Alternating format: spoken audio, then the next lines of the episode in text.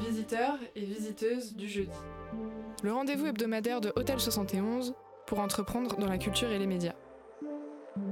Chaque semaine, une personnalité partage son expérience, son métier et ses conseils à celles et ceux qui feront la culture et les médias de demain. Donc c'est plus trois mois, ce sera à vous, euh, jeunes entrepreneurs ou labels ou artistes, de recréer cette magie-là comme nous, on, a essayé de le faire à notre, façon. Transmission, partage d'outils et d'opportunités. Hôtel 71 vient prolonger 20 ans d'engagement de l'association lyonnaise Artifarty pour accompagner les structures culturelles et médias du territoire. L'entrepreneur, euh, c'est un chef d'orchestre d'hommes et de femmes qui continuent l'entreprise. La culture apporte du sens et la culture apporte le sens.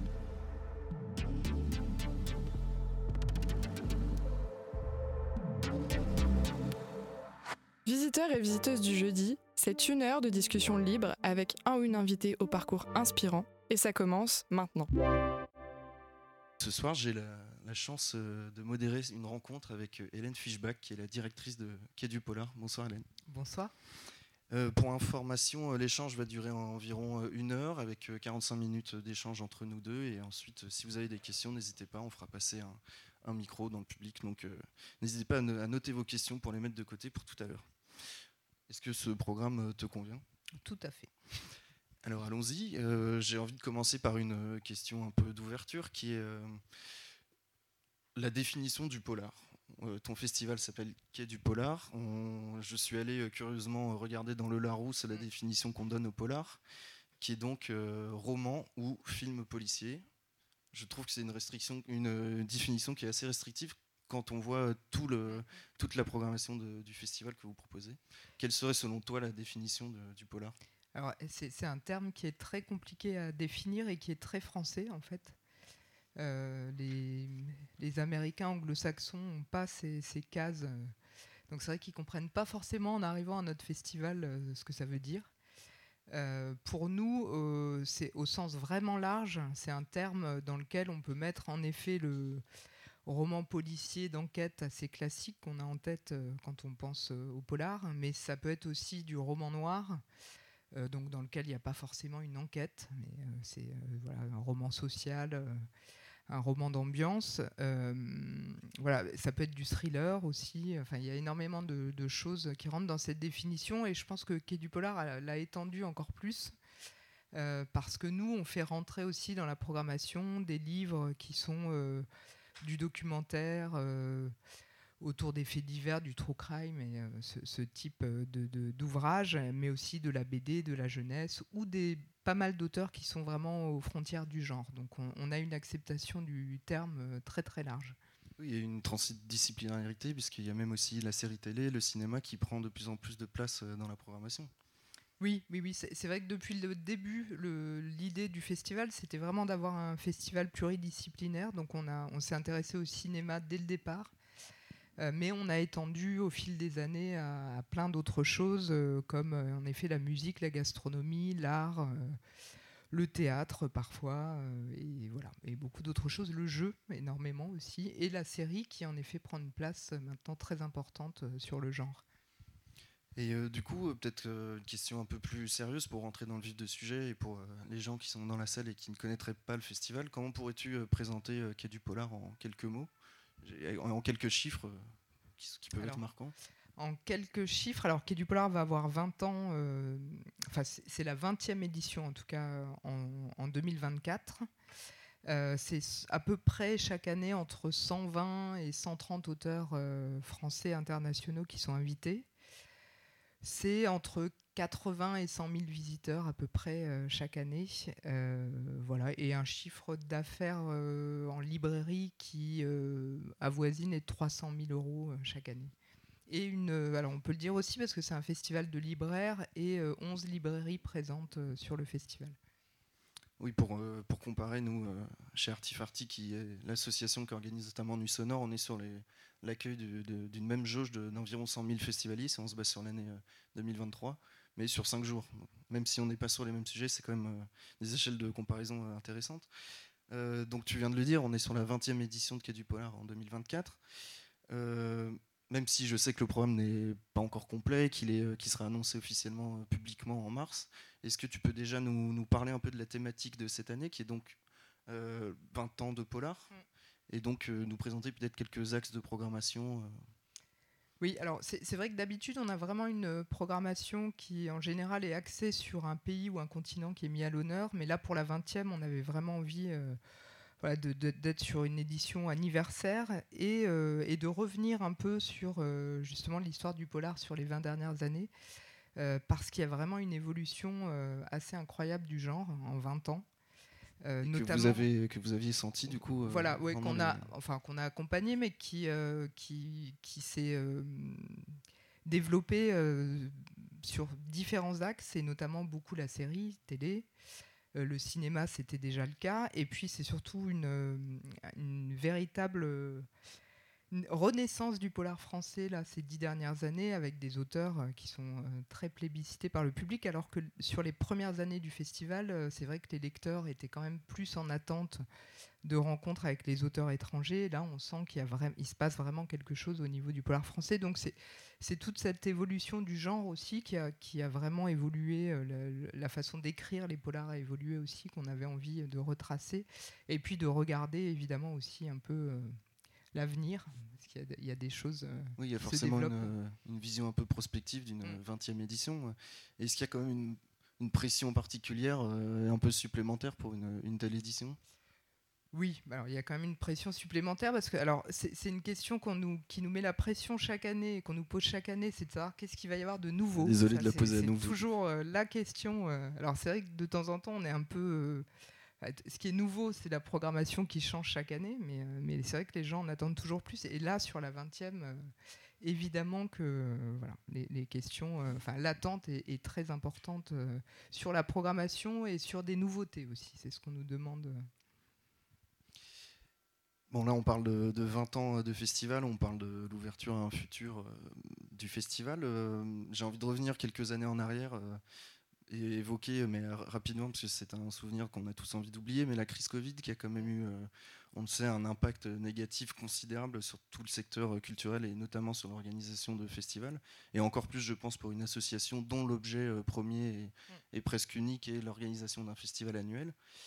Euh, donc un arrêt euh, de l'activité pendant un an ou deux, un impact économique qui, en a, qui a été lié euh, évident, une réduction des jauges, etc. On ne va pas revenir dessus, parce que je crois que ça nous fait tous encore un peu mal.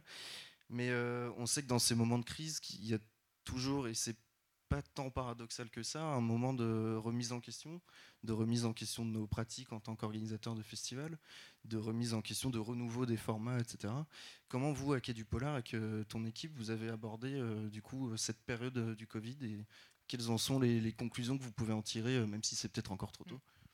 Bah, alors nous, le festival, euh, enfin le, confinement euh, a été décidé, je crois, 15 jours ou 3 semaines avant la date du festival, donc 2020. Tout était prêt, les programmes étaient imprimés. donc c'est vrai qu'on a eu quelques jours de vraiment de, de sidération, et puis on s'est dit on va quand même faire quelque chose parce qu'on ne peut pas rien faire. Euh, donc on a vraiment mobilisé euh, les auteurs, euh, les éditeurs, enfin tous les acteurs et fidèles du festival pour arriver à monter quand même un événement en ligne. Donc on a quand même, on n'a pas eu l'impression de ne pas faire de festival cette année-là. On l'a vraiment fait. on l'a fait en ligne, mais on l'a fait.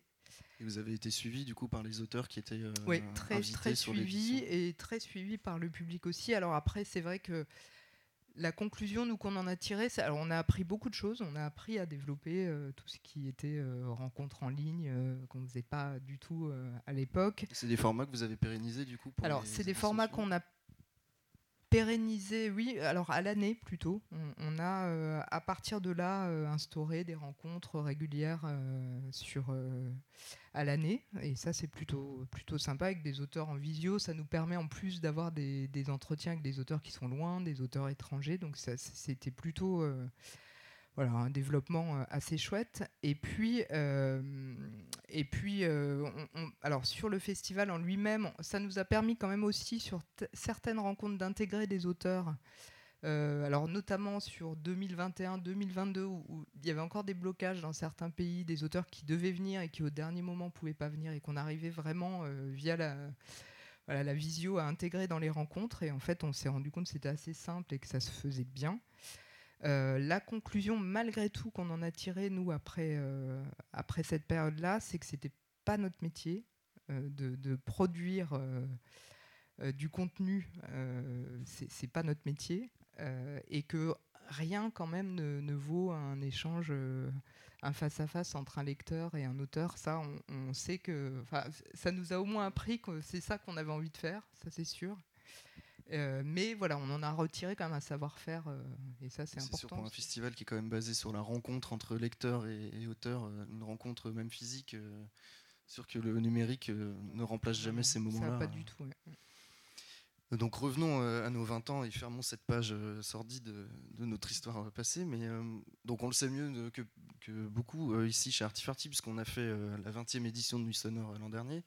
On sait qu'il y a le cap des 10 ans qui pose quand même certaines bases, qui montre qu'il y a une stabilité du festival. Et il y a aussi celui des 20 ans, qui là pour le coup installe une légitimité particulière, notamment sur le territoire, et une place qui est désormais installée, qui est prise, un créneau même dans un agenda culturel qui est banalisé pour euh, qu'il y ait du polar. Euh, qu'est-ce qui, selon toi, peut expliquer la longévité d'un tel festival? Est-ce que c'est euh, une solidité économique? Est-ce que c'est un soutien du secteur culturel ou institutionnel ou même de, des institutions publiques? Ou est-ce que c'est une fidélité de, la fidélité d'une communauté qui vous suit depuis des années? Est-ce que c'est sûrement un peu tout ça? Alors c'est un peu tout ça, sauf la solidité économique, je crois. Parce que ça, malheureusement, on n'y est pas du tout. Euh, mais euh, oui, il y a une vraie fidélité euh, des lecteurs, du public, ça c'est sûr, et une vraie fidélité, une vraie attente des professionnels aussi, des auteurs et des éditeurs et des libraires.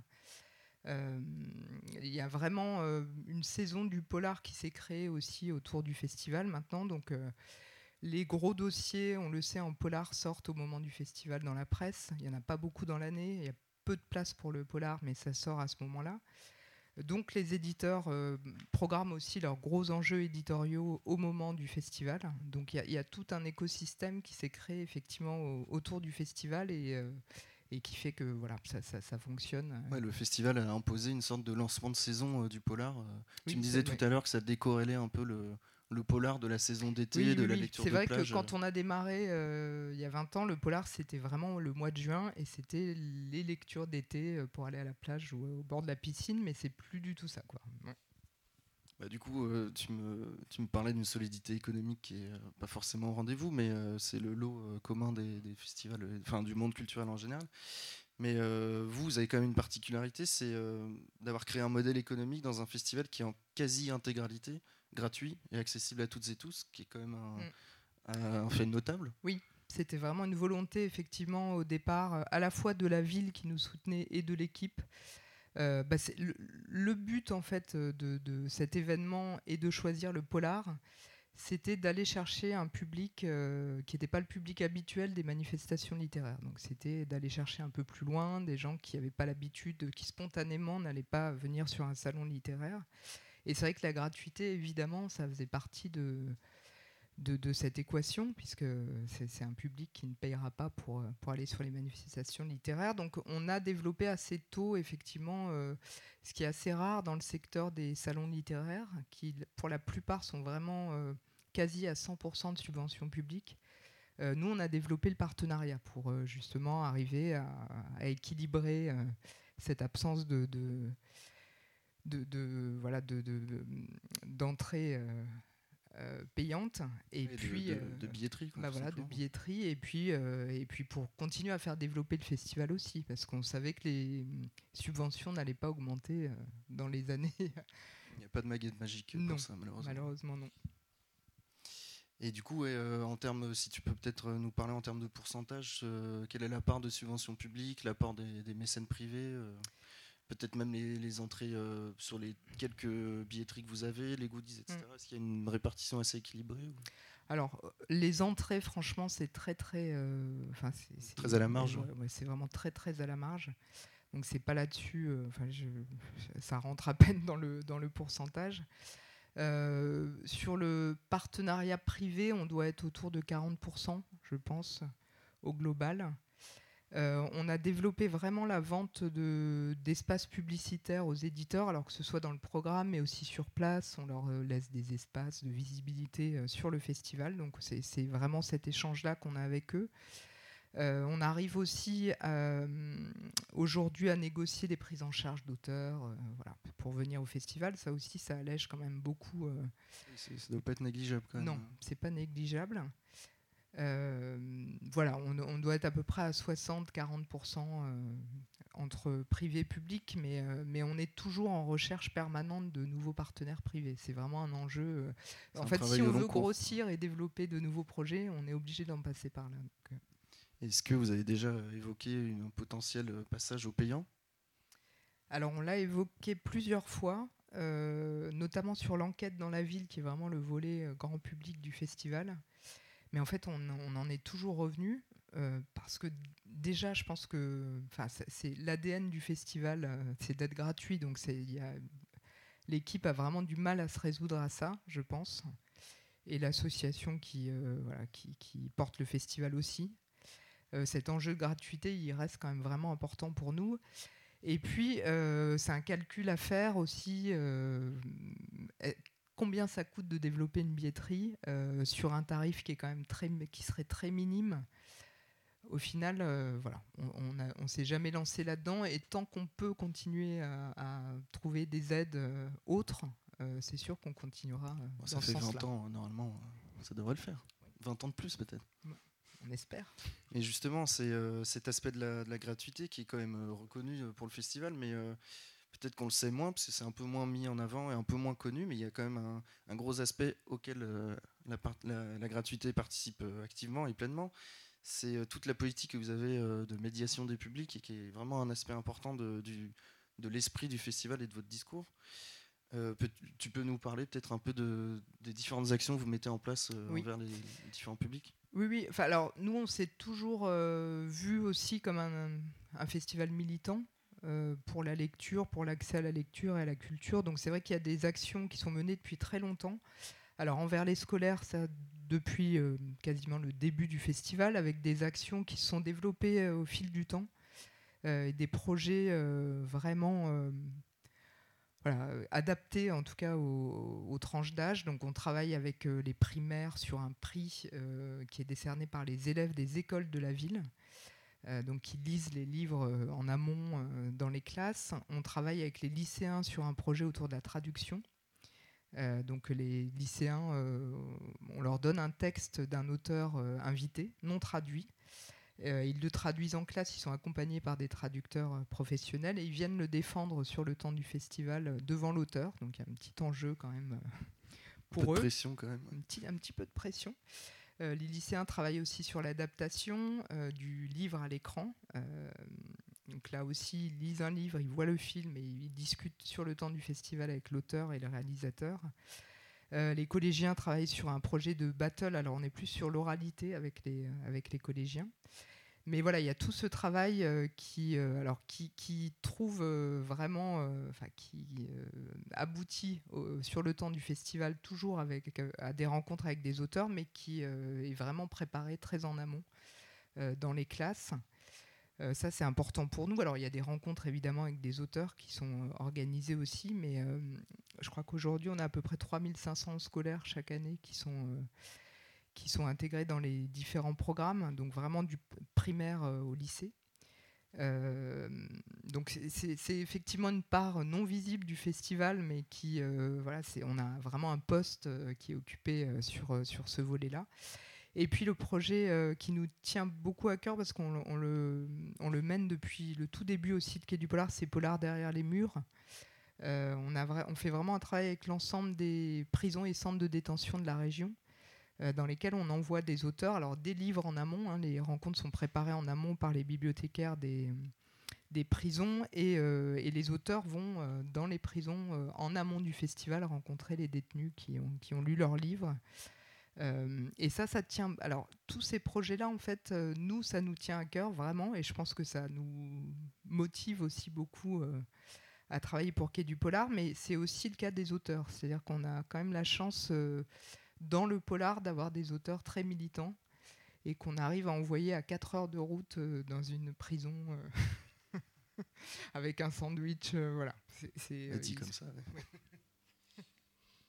Et euh, je- ouais, justement, je pense que cette partie euh, médiation euh, des publics et rapport avec des publics qu'on pourrait dire éloignés, même si le terme n'est pas forcément adapté, mais de, de tout ces- cet aspect culturel, c'est y a je pense qu'il doit y avoir un côté valorisant même pour, pour vous au quotidien et, euh, en plus un sentiment d'utilité sociale et de responsabilité en fait.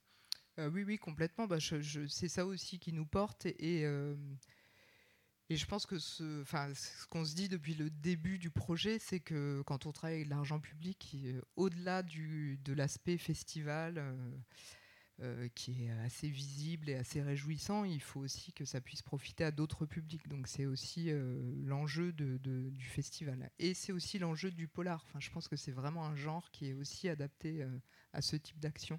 Et ça, ces actions que vous, que vous menez, vous les menez dans la période du festival, donc autour du, du week-end, du premier week-end d'avril, ou c'est un travail que vous faites tout au long de l'année Alors, ça dépend des actions, mais en tout cas, c'est toujours préparé en amont. Donc, ça, ça demande quand même plusieurs mois à chaque fois de, de préparation euh, en amont, que ce soit les scolaires, les prisons. euh, voilà. C'est- quand même. euh, Est-ce que tu peux nous parler un peu des différents prix qui sont remis pendant le festival? Parce qu'il y en a quand même. alors, Un certain nombre. je crois qu'on en a une dizaine maintenant. Ouais. Alors, on a notre prix vraiment historique qui est le prix des lecteurs, qui est remis à un auteur francophone chaque année. Euh, qui est vraiment voilà le prix emblématique de Quai du Polar parce que ça- c'est vraiment on a couronné depuis le début des auteurs euh, qui sont devenus vraiment des fidèles du festival qu'on a beaucoup défendus et qui défendent aussi beaucoup le festival. Donc il y a un vrai lien qui s'est créé avec eux. Parmi les tout premiers lauréats on a eu Franck Tillier euh, DOA, Caril Ferré, qui faisait vraiment partie, je crois, des trois premiers lauréats, et qui sont euh, pratiquement là chaque année, et qui, dès qu'ils le peuvent, euh, soutiennent le festival. Donc c'est vrai qu'il y a un vrai attachement, euh, ce prix-là, en tout cas, c'est un prix euh, qui, euh, d'ailleurs, du point de vue des éditeurs, c'est un vrai enjeu aussi de vente. Aujourd'hui, c'est un label important pour, pour les auteurs français. On a un prix BD, un prix jeunesse. Euh, on a des prix euh, de concours de nouvelles aussi. Et puis on a développé euh, un prix il y a quelques années, alors je dis il y a quelques années, c'était il y a 10 ans quand même, qui est un prix plus orienté professionnel, qui est le prix Polar en série, qui a vraiment pour but de mettre en avant des titres pour leur qualité d'adaptation en série télé. Donc là, le jury, c'est vraiment un jury de professionnels de l'audiovisuel. Euh, voilà, donc c'est un prix qui est remis aussi au moment du festival. Et on a créé euh, l'année dernière un nouveau prix Polar et Justice avec le tribunal judiciaire de Lyon, euh, qui est un prix qui est remis à un ouvrage de non-fiction qui traite des faits divers ou de la justice. qui est très spécifique aussi et qu'on a remis pour la première fois l'année dernière. C'est très drôle parce que c'est vraiment le président du tribunal, le procureur euh, qui, qui, euh, qui font partie un du public jury. inédit. Quoi. Ah oui, non, mais c'est très très drôle. Enfin, là, le, le- la délibération était absolument géniale, quoi. Et en plus, il y avait aussi euh, je- le directeur de la police euh, régionale. Et en fait, chacun connaissait un personnage ou un auteur du livre. Donc, un- ça, ça rendait les choses un peu assez drôles. Ça incarne. C'était assez croustillant ouais, quoi. comme, comme délibération. Donc euh, là, tu nous parles, on a parlé du coup du lien qui est fait euh, à l'année et pendant le festival encore plus euh, particulièrement avec le public. On sait donc qu'un festival ne se fait pas seul. Tu parles aussi d'un lien très serré que vous faites avec les que vous avez avec les auteurs euh, à l'année. Un festival ne se fait pas seul puisqu'il y a- y, des liens qu'on peut aussi tisser avec le territoire et sa région. Je sais du Polar a aussi comme objectif de certes d'être un festival lyonnais, mais de s'ouvrir à la région, à la métropole et à la région lyonnaise, particulier, voire à l'international. Est-ce que tu peux nous parler un peu de cet aspect euh, expansion géographique euh, du festival? Oui, alors c'est tout le paradoxe du festival, c'est que c'est un festival euh, très lyonnais, parce que on, a vraiment construit le festival avec les institutions culturelles lyonnaises et avec la ville de Lyon. Mais c'est aussi un festival très international, parce qu'on on a vraiment des projets de plus en plus fréquemment, alors notamment avec l'Institut français à l'étranger, notamment de valorisation des auteurs de polar français à l'étranger. Et puis, évidemment, il y a un enjeu sur le territoire à sortir de Lyon aussi. à aller voilà, sur, sur des territoires alors de la métropole ou de la région. On le fait avec Polar derrière les murs, bon, c'est très spécifique. Avec les scolaires aussi. Avec les scolaires qu'on accueille, voilà, qui viennent parfois de, de, très loin. On a sur l'espace librairie aussi accueilli de au fil des années de plus en plus de libraires euh, non lyonnais. Donc on a une librairie de Saint-Étienne, un libraire de Clermont-Ferrand. Euh, voilà, c'est vrai qu'on a, une ouverture euh, de plus, plus importante sur la région. Et alors c'est pas évident parce que c'est une demande aussi qu'on nous fait régulièrement d'aller dans les territoires. Alors dans les bibliothèques, dans les librairies, dans des, voilà, des institutions culturelles. Donc on essaie de le faire le plus possible, mais euh, voilà, c'est un enjeu qui est important et qui à la fois demande euh, des moyens et de l'énergie qu'on n'a pas toujours. Donc c'est voilà, euh, un peu une des difficultés effectivement de, ce développement, mais en tout cas. On a développé là, l'année dernière, une première édition d'un événement qu'on appelle le Mois du Polar, euh, qui est un partenariat en fait avec un groupement de libraires en France. Alors je crois que c'est une quarantaine de librairies en France, euh, avec l'idée de faire vivre un peu le festival euh, déjà hors du territoire de Lyon et puis au-delà des trois jours. Donc vraiment, ça se prolonge sur tout le mois d'avril et c'est des actions, des animations en librairie, dans toutes ces librairies tout au long du mois d'avril avec aussi euh, l'idée de se dire qu'un auteur qu'on fait venir des États-Unis, euh, c'est bien de pas le faire venir pour trois jours, mais, qu'il puisse aussi euh, que ça puisse profiter à d'autres lecteurs un peu partout. Même, pour des raisons écologiques. Voilà, oui, c'était aussi une des questions qu'on se posait parce que ça devient une vraie question aussi hein, sur les festivals. Euh, donc voilà, donc on a développé cette, euh, cette action-là qu'on on va euh, à nouveau renouveler cette année et qu'on espère surtout étendre au fil des années. Ça, c'est vraiment un des axes de développement du festival.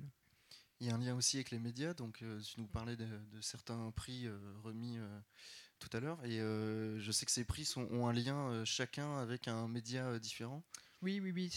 À peu près chaque prix, effectivement, un média partenaire. avec la ville et le tribunal, comme tu disais tout à l'heure. Euh, bah, le, le, prix euh, Polar et Justice euh, sera cette année lié à Libération. notre prix des lecteurs, c'est le Figaro, qui est un des partenaires principaux du festival. Donc c'est vrai que ce lien avec les médias, il nous permet aussi de communiquer sur le festival et sur les auteurs de la sélection. Euh, dans les médias parce que bah, c'est ce que je, disais, mais il y a très peu de place en fait euh, pour le polar dans les médias, donc on, en profite dès qu'on peut pour, euh, pour, pour arriver à, faire parler de polar autant que possible. on sait que dans la programmation du festival, souvent vous avez mis les projecteurs sur certains auteurs qui n'étaient pas forcément encore connus. Et donc, je voulais te poser la question comment on dessine une programmation en trouvant le juste équilibre entre mise en avant de certains auteurs dont, on veut euh, prendre connaissance et qu'on veut faire connaître au public, et euh, en même temps un équilibre avec euh, la venue d'artistes et d'auteurs vraiment renommés internationales.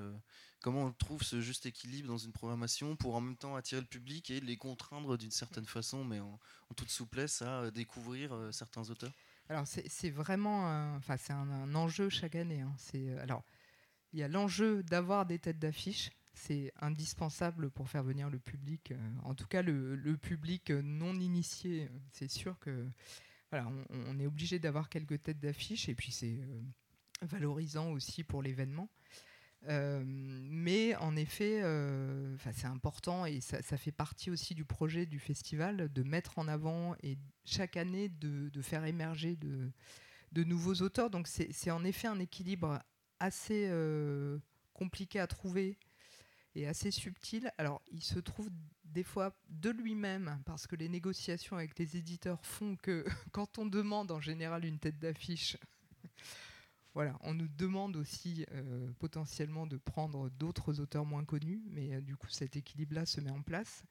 Et puis, euh, depuis quelques années, on a développé un, label qu'on appelle les pépites des quais. Et c'est vraiment alors, un éclairage sur 20 à 30 euh, titres chaque année d'auteurs qui sont pas connus du tout. Alors, soit des premiers romans, soit des auteurs voilà, qui n'ont pas du tout émergé encore. Et voilà, qui sont vraiment des coups de cœur de l'équipe par contre. Donc on valorise vraiment comme des coups de cœur sur nos réseaux, sur le temps du festival. Donc il y a vraiment cette volonté aussi de, bah, de faire ouvrir aussi d'autres livres que, ceux des auteurs connus. Mais on a vraiment, nous, la chance quand même d'avoir un, public très très curieux. Et c'est ce que nous disent les libraires et les auteurs, et c'est vrai. Euh, on a vraiment des auteurs, euh, certaines années, qui arrivent à vendre 200 livres alors qu'ils étaient totalement inconnus. Euh. et c'est assez surprenant. mais alors, c'est dû aussi au fait que nous, chaque auteur invité prend la parole à un moment.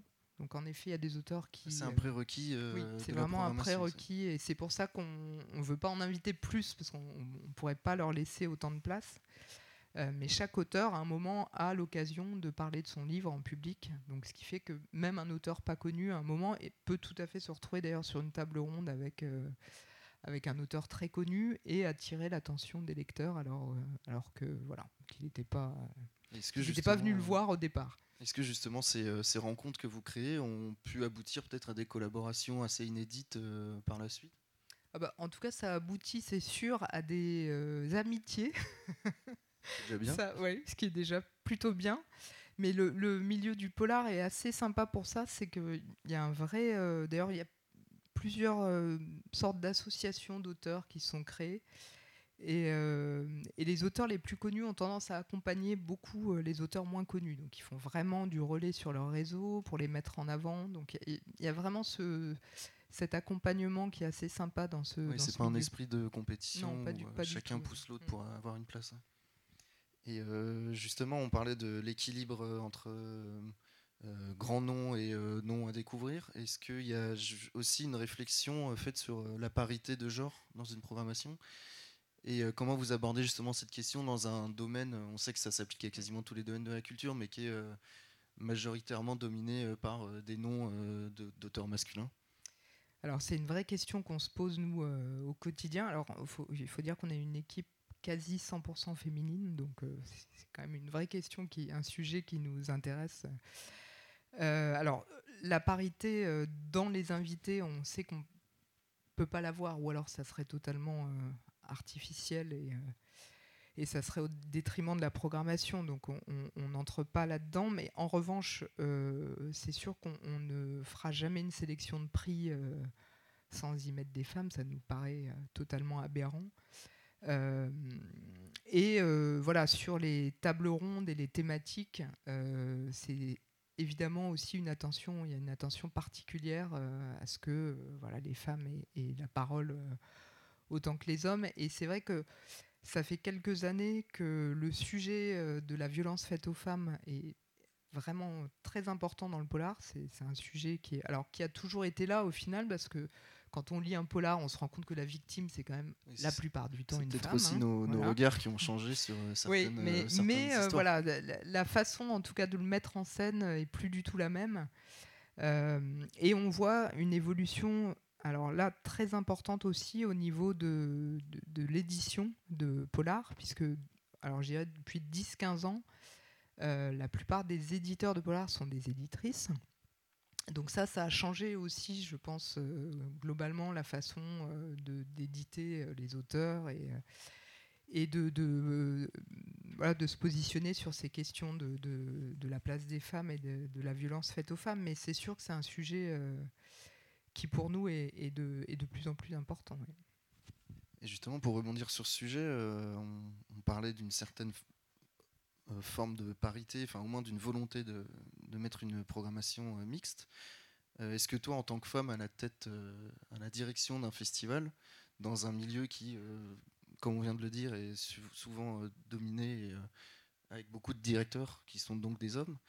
comment toi tu te positionnes à travers ça? Et vu que ça fait quand même quelques années que tu es directrice maintenant, on y reviendra après tout à l'heure, mais comment toi tu, te positionnes dans ce milieu-là? C'est toujours compliqué. Euh, alors, euh, franchement, depuis quelques années, euh, l'évolution, elle est quand même assez évidente, et je, notamment à Lyon, où en fait, on se rend compte qu'il y a quand même énormément maintenant d'institutions qui sont dirigées par des femmes, donc je trouve que la question se pose quand même nettement moins. elle s'est posée beaucoup au début, quand même. Bah, je, te racontais cette anecdote tout à l'heure, mais c'est vrai qu'il y a encore quelques années, alors on avait un président qui est toujours d'ailleurs proche de l'association euh, et, on envoyait parfois des courriers ou des candidatures avec euh, mon nom et celui de notre administratrice. Et les gens répondaient au nom de notre président. Donc là, c'est là où on se rend compte que quand même, il y a encore un petit souci, euh, et notamment sur des, sur des candidatures qui étaient donc évidemment refusées immédiatement. mais, mais oui, il y a quand même eu cette, question-là. Il y a quand même il y a quand même eu pendant longtemps, alors je, je la sens vraiment moins maintenant, mais euh, pour certains interlocuteurs, on sentait qu'ils euh, cherchaient l'homme euh, qui était derrière. Il y, avait cette, question-là, elle se posait. Il y avait quelque chose de louche. Quoi. Ouais, il y avait quand même un truc bizarre. Et puis la question de l'âge aussi, hein, malgré tout, parce que en, vieillissant, je crois que ça passe mieux. Gagne en légitimité. voilà. Bon, c'est un autre sujet hein, sur lequel tout le monde pourrait faire des efforts. Eh ben, parlons de toi peut-être, Hélène, justement. Est-ce que dont parlait d'édition euh, tout au long de la, discussion. Est-ce que tu peux, euh, toi qui as travaillé un peu dans le domaine de, l'édition, est-ce que tu peux nous raconter un peu ton parcours et ce qui t'a fait euh, arriver aujourd'hui depuis quelques années en tant que directrice de Quai du Polar? Alors moi je suis arrivée complètement par hasard, mais c'est souvent le cas. moi j'ai vraiment fait des études pour travailler dans l'édition, c'était mon but depuis toujours. Euh, j'ai commencé, j'ai eu la chance de démarrer euh, par euh, deux années à la série noire, donc c'est vraiment là que j'ai découvert et, et, appris à aimer autant le, polar. Et Mais c'était pas une appétence ou un goût que tu avais à la base pour le polar ou c'est Alors je, pense que j'avais un goût quand même, mais qui n'était pas aussi clair. Mais c'est vrai que mes lectures, les lectures qui m'avaient le plus marqué, c'était plus Zola et Steinbeck que voilà. On était plus sur ce type de roman-là. Euh, donc oui, il y avait quand même quelque chose. Euh, et puis après, voilà, en découvrant le genre, euh, ça a été vraiment une révélation. Et j'ai continué à travailler quelques années dans l'édition, et notamment pour un, monsieur que j'aimais beaucoup, qui s'appelait Claude Mespled, et qui était un encyclopédiste du polar. Alors c'était un, fou furieux du polar. Il avait compilé tout ce qui avait, tout ce qui était paru en polar dans deux énormes encyclopédies qui étaient parues à cette, dans ces années-là. Euh, et j'ai travaillé pour lui euh, pour le lancement d'une collection qu'il avait euh, éditée chez, aux éditions Autrement. Et je l'ai accompagné à un salon à Frontignan, qui était le salon de référence à l'époque du, du, genre polar, où j'ai rencontré une partie de l'équipe de la ville, enfin du cabinet du maire à l'époque de Lyon, qui venait en repérage parce qu'ils étaient en train de vouloir monter justement un événement autour du polar. Ce qui me fait juste, euh, si tu permets, euh, l'impulsion en fait du festival est née d'une politique culturelle de la ville en fait. Oui, il y avait en tout cas une volonté déjà d'avoir un événement littéraire parce que Lyon était une des seules grandes villes en France qui n'avait pas son salon ou son festival littéraire. Donc c'est vrai que pour une ville qui avait autant de liens avec le livre et, autant de librairies, c'était assez étonnant. Euh, et après, il se trouve que à Frontignan, j'ai découvert que la personne qui travaillait à l'époque euh, notamment à la création de cet événement et qui travaillait à la ville, était la belle-sœur de Claude Mesplet, d'où son, son, je pense, euh, son envie de, de, développer un événement autour du genre polar. Et voilà, on s'est rencontrés à ce moment-là. Euh, je, crois que je n'avais jamais mis les pieds à Lyon. J'ai honte de le dire. Mais avant, avant cette rencontre, à part sur le, le périph' qu'on voit là,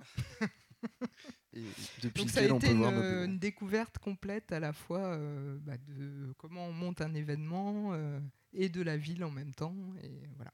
et du coup, tu as commencé à quel poste? Est-ce que tu n'es pas arrivée en tant que directrice euh, Non, alors au départ, on m'a demandé de, parce que c'était mon, travail à la base, de faire la presse et la com.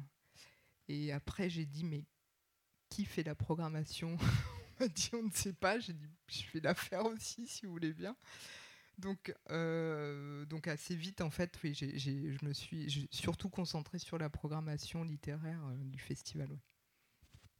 Et euh, maintenant que tu es directrice, bon, c'est une question qui est un peu naïve, mais quel est le travail au quotidien d'une directrice et quelle peut être une journée type, même si je, sais que tu vas me répondre qu'il n'y en a pas? Non, il n'y en a pas. Non, il n'y en a pas, surtout parce qu'on est sur euh, bah, un temps événementiel et qu'on ne fait pas du tout la même chose euh, en septembre, euh, en janvier ou en mai. Donc euh, c'est très différent.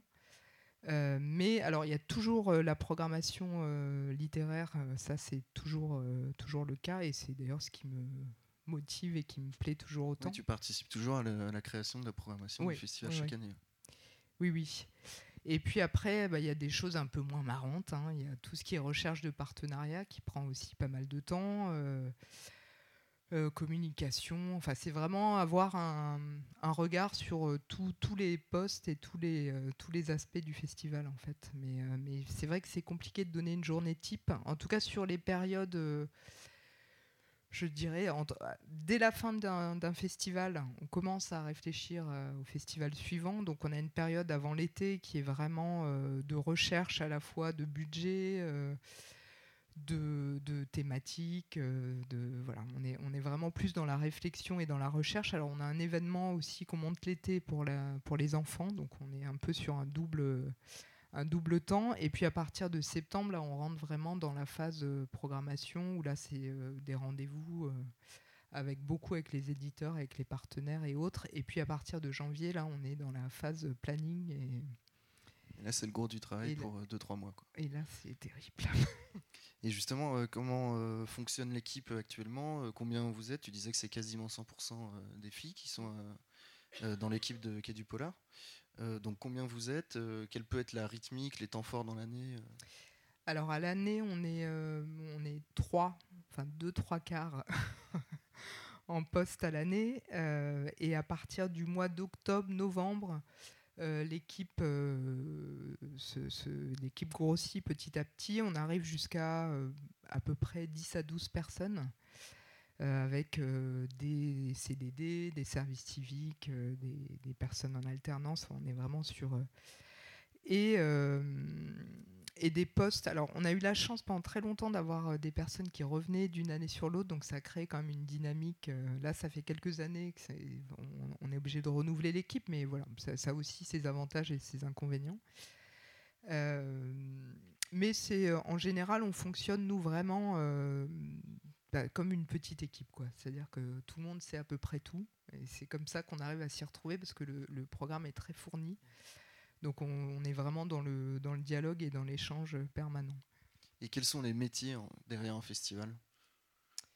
Alors, Là, tu euh, parles d'une petite ouais. équipe, du coup, tout le Alors, monde met sûrement la main à la pâte. Mais, euh, Oui, oui, oui. Bah alors, parmi les permanentes, euh, en dehors de moi, donc on a donc une administratrice euh, qui est vraiment voilà le socle un peu aussi du, du- du festival et de l'association, hein, parce qu'elle gère vraiment tous les oui, aspects. qu'on n'en a pas euh, parlé, mais qui du Polar est quand même une association. Oui, 1900. Tout à fait. Oui, parce qu'il y a- évoqué. il y, a aussi tout- toute la partie euh, bureau euh, associatif. Là, c'est vraiment, je parle de- uniquement de l'équipe salariée, mais l'association est importante aussi. Et, euh, et l'autre personne euh, qui est là toute l'année, elle, est- chargée de la communication et des partenariats. Donc c'est un poste euh, très très costaud aussi. Et puis après, dans les postes qui arrivent au fil de l'année, on a une personne qui est chargée de la programmation dans les lieux associés, donc cinéma, musée, enfin tous les lieux associés. Euh, on a une personne qui travaille à la production, qui vraiment gère euh, la venue de tous- les auteurs et tous les invités du festival, qui est aussi un, gros boulot. Euh, on a externalisé depuis quelques années la gestion des bénévoles, parce qu'on a 300 bénévoles quand même à gérer euh, sur le temps du festival et en amont à recruter, euh, faire les plannings et autres. Euh, donc ça, on travaille avec euh, IES Crew qui, euh, qui gère pour nous les bénévoles. Et on collabore aussi avec Bah oui, euh, mais pour elles sont super. Tout le monde collabore avec elles. Euh, voilà, on a, on a une attachée de presse aussi en freelance. On a une personne qui travaille sur les rencontres professionnelles. On a un graphiste. euh, on a un directeur technique. euh, voilà, c'est tous les métiers.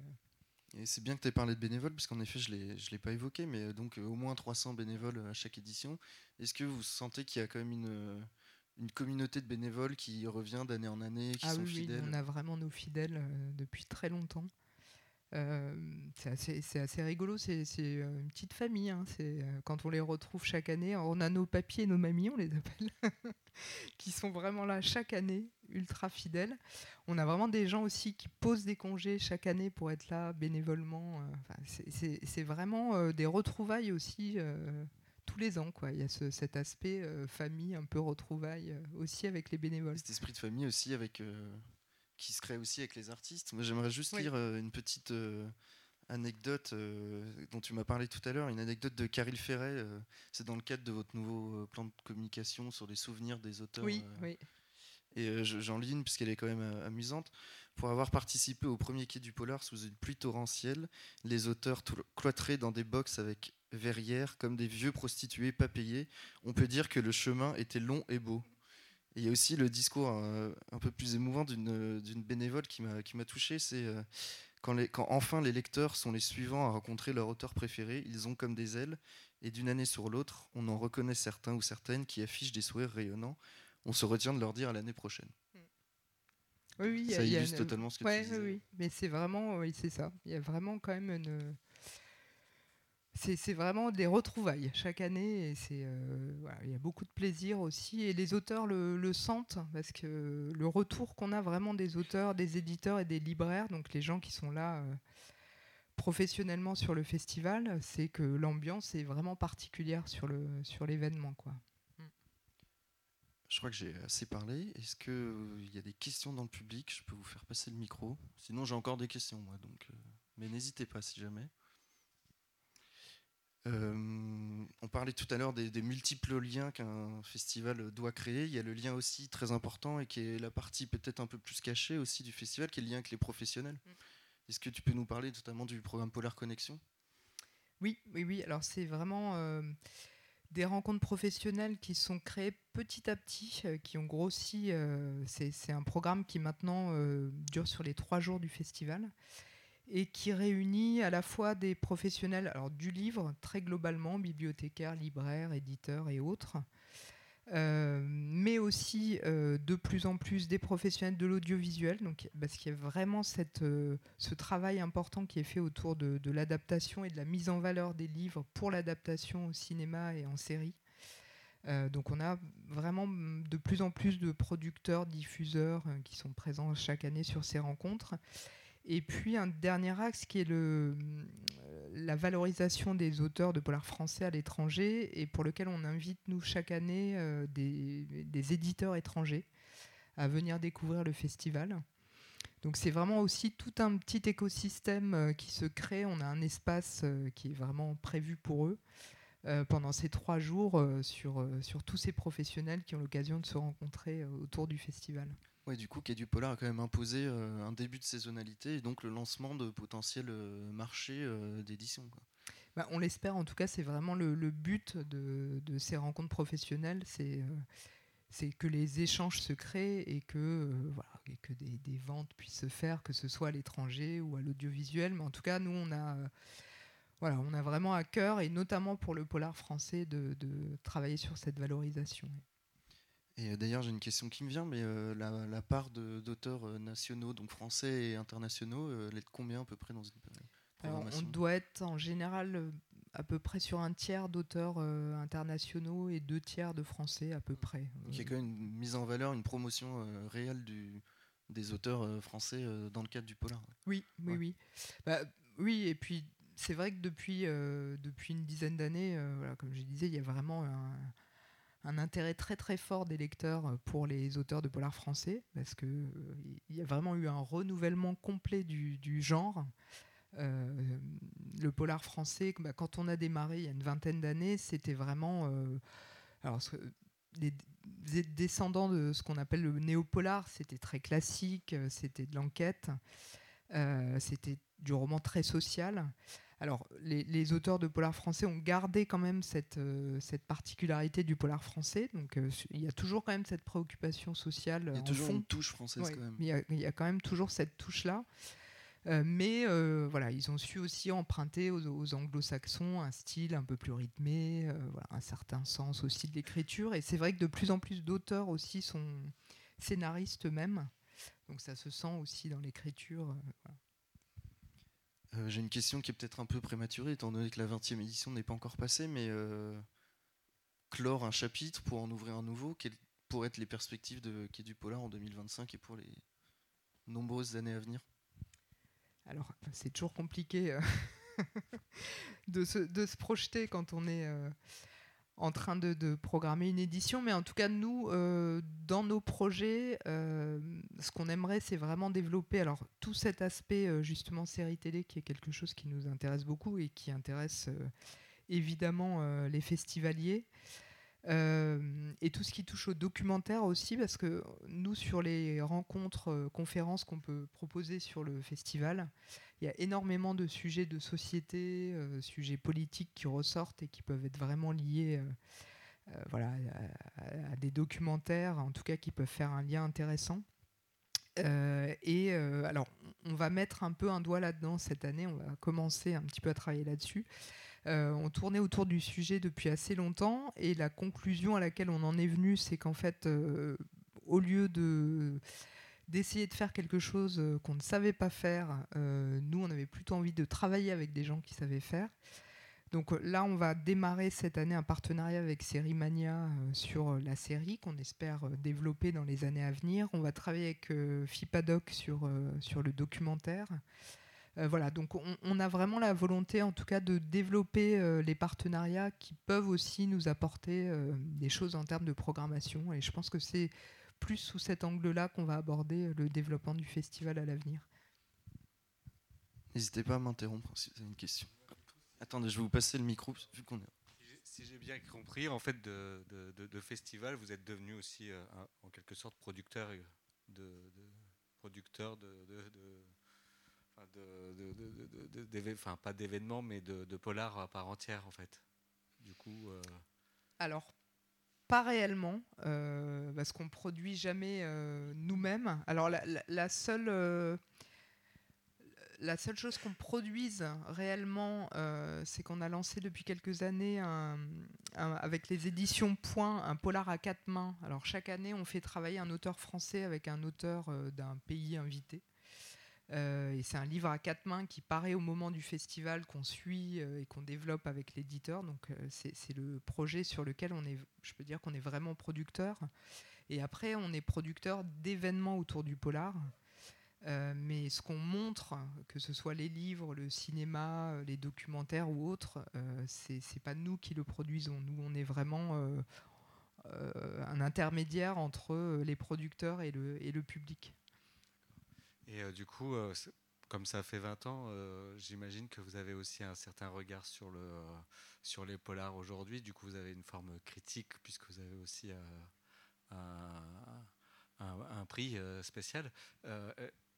comment vous voyez un peu l'évolution en fait justement du, du style polar? Qu'est-ce qui vous a, que vous a noté de spécial dans, dans, l'évolution depuis ces 20, 20 dernières années, enfin ces années? Bah, alors, nous, ce qu'on note euh, de façon euh, assez importante depuis quelques années, euh, c'est que la catégorie polar, elle est de plus en plus floue. les frontières sont de plus en plus floues. Alors, pour deux raisons. D'abord, les auteurs de polar ont, vraiment diversifié leur, leur écriture et leur, et leur thème. Donc euh, on est sur des livres qui sont plus des enquêtes classiques, mais qui peuvent être euh, tout autre chose, euh, voilà, plus des, romans qui traitent de la société d'une autre façon. Avec, alors si c'est des enquêteurs, ça peut être des personnes lambda qui enquêtent ou un journaliste ou autre chose. Ça s'est vraiment ouvert en tout cas sur sur d'autres choses. Et l'autre phénomène, c'est que petit à petit, dans les collections, alors que nous on appelle de littérature blanche, il euh, y a de plus en plus d'auteurs qui sont emparés du polar pour, euh, pour écrire des livres qui sont à la frontière du genre. Alors on en trouve beaucoup aux éditions de Minuit, euh, Tanguy Viel, d'autres auteurs qui sont vraiment à la frontière.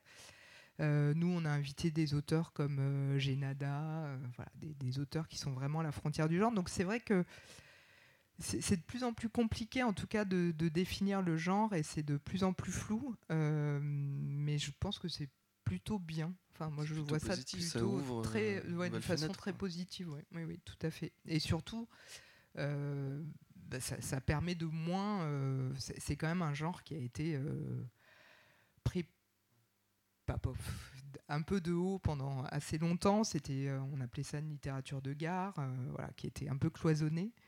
On le voit encore un petit peu dans les médias qui ont parfois du mal à parler de, polar. Dans les culture populaire au sens même large du terme. Hein, oui, oui, toujours tout à fait. un vrai combat. Euh, et, voilà, et le fait que les frontières soient de plus en plus floues, finalement, ça, s'estompe un peu et c'est très bien, je pense, pour le genre. Est-ce qu'il y a d'autres questions dans la salle? Euh, Moi, j'avais peut-être une dernière question euh, pour recommander peut-être certains événements pour quelqu'un qui arriverait à Lyon ou qui n'aurait jamais assisté à une seule édition de Quai du Polar. quelle serait la, clé, la porte d'entrée la plus facile alors, je pense que la première chose, c'est de venir euh, sur l'espace de la grande librairie qui se trouve euh, au, Palais du Commerce, parce que c'est vraiment le lieu central. Euh, et c'est un peu le cœur du festival. c'est là où on peut croiser tous les auteurs, les libraires qui, qui font vraiment un, super travail de recommandation, qui mettent leurs petits coups de cœur, qui discutent énormément avec les lecteurs. Donc c'est, vraiment le lieu central du festival.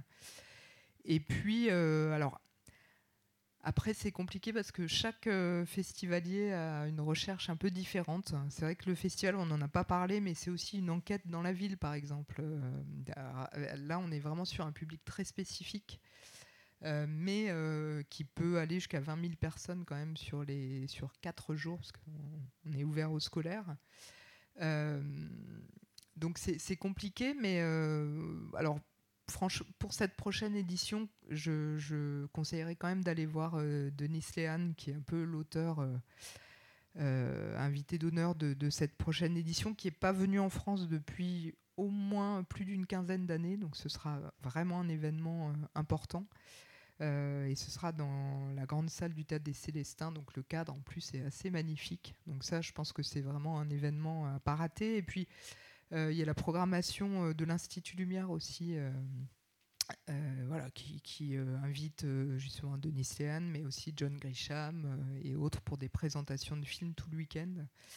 voilà, et ça, je pense que c'est aussi l'occasion de revoir des, films plus anciens et avec la présence d'auteurs qu'on ne voit pas tous les jours non plus. Est-ce que tu aurais peut-être un livre à nous recommander qui serait sorti au courant de l'année? C'est ton coup de cœur euh, personnel. C'est toujours le piège. Je te prends de euh, court là. non, il y, en a, il y en a plusieurs. Euh, alors là, je dirais dans les auteurs français, un livre, alors évidemment tous les titres m'échappent toujours, hein, c'est un vrai problème, de Morgan Audic, qui est vraiment un des auteurs français qui avait fait un premier livre qui était formidable sur Tchernobyl et qui là euh, est parti au Groenland dans une terre absolument euh, désertée, mais c'est franchement euh, du très bon polar français, je conseille. et puis un autre exemple de livre qui, qui m'a vraiment marqué, c'est un livre de Patricia Melo, qui est une autrice brésilienne. Alors justement qui rentre vraiment dans cette catégorie de roman noir un peu inclassable, qui c'est pas publié dans une collection de polar, euh, ça peut en être ou pas, hein, chacun euh, le mettra là où il veut. définition dont on parlait au début. Euh, voilà, et ça s'appelle Celle qu'on tue, et c'est un livre absolument incroyable sur la violence faite aux femmes au Brésil. Bien, merci beaucoup Hélène, merci beaucoup. Merci à vous. On se retrouve donc lors de Quai du Polar du 5 au 7 avril partout dans Lyon. Euh, merci à toutes et tous pour votre présence. Euh, pour rappel, toutes ces rencontres sont à chaque fois enregistrées et sont donc disponibles en podcast à la réécoute si vous voulez l'envoyer à des gens qui n'ont pas pu venir euh, ce soir. Donc directement sur le site de T71. Et la semaine prochaine, j'en profite juste pour vous dire qu'on accueille Aurore Durand et Herman Michel, qui sont des anciens de l'équipe du regretté magazine d'Arte Trax qui avait euh, parlé pendant 25 euh, ans euh, des cultures un peu hors normes et underground et qui reviennent avec un nouveau projet diffusé en ligne et aussi sur les réseaux sociaux qui s'appelle Spark. Voilà, donc n'hésitez pas à en parler autour de vous. Et maintenant, on peut vous inviter à boire un verre et à discuter de manière un peu plus informelle avec Hélène. Merci beaucoup. Pour poser vos questions en direct ou rencontrer les personnalités invitées, n'hésitez pas à vous rendre aux visiteurs et visiteuses du jeudi à Hôtel 71, 71 KPRH à Lyon. L'événement est public, gratuit et ouvert à toutes et tous. Pour retrouver l'ensemble de la programmation et écouter les autres épisodes, rendez-vous sur les réseaux sociaux de Hôtel 71 et sur hôtel71.eu. Ce format existe grâce au soutien de la Métropole de Lyon et de la Direction générale des médias et des industries culturelles et créatives. À jeudi prochain!